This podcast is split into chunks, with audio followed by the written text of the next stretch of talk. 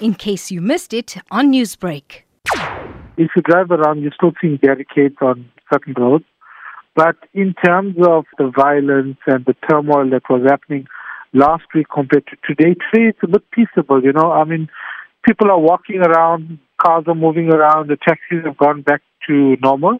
So there is a bit of peace today, I would say, because like last week, we were caught off guard and we're just taking it every minute as it goes on. Leon, you are among the many community members who braved the cold nights to patrol the streets of Bayview and to protect the residents as well as the businesses in the area. How was that experience like for you? It was not a great experience because uh, while we were like guarding and making sure businesses were not being looted and destroyed and homes were not being vandalized, uh, people were throwing rocks and some people even firing. You know, it was a very scary experience because remember you're coming out to do a certain task and you're not even sure whether you're going to get back home. So it was not very nice, you know, especially if you're a normal community uh, person who goes to work and so forth, and all of a sudden now you have to come and do this type of work. It, it's a change of normality compared to your normal lifestyle. Residents have lived in harmony for many years, not only with the South African black community, but also with the Zanzibaris in the area. So, following all that unrest, have the communities reunited and rebuilt what was damaged? The checkout there was completely torn and gutted.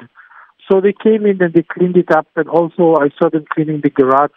That Engen garage at the bottom, that has also been uh, tidied up and cleaned up. But I think the devastating part is that when you have to look at uh, rebuilding it as a whole, whether checkouts come back to service the community, we don't know.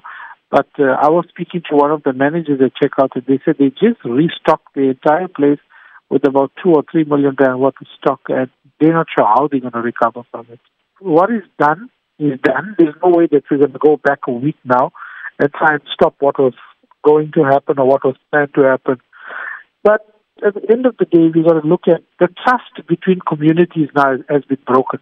So I would say that it's going to take some time for the trust among each other to grow, but it is a workable situation that we all should work on. We all need to take responsibility and accountability for what has transpired. Newsbreak, Lotus FM, powered by SABC News.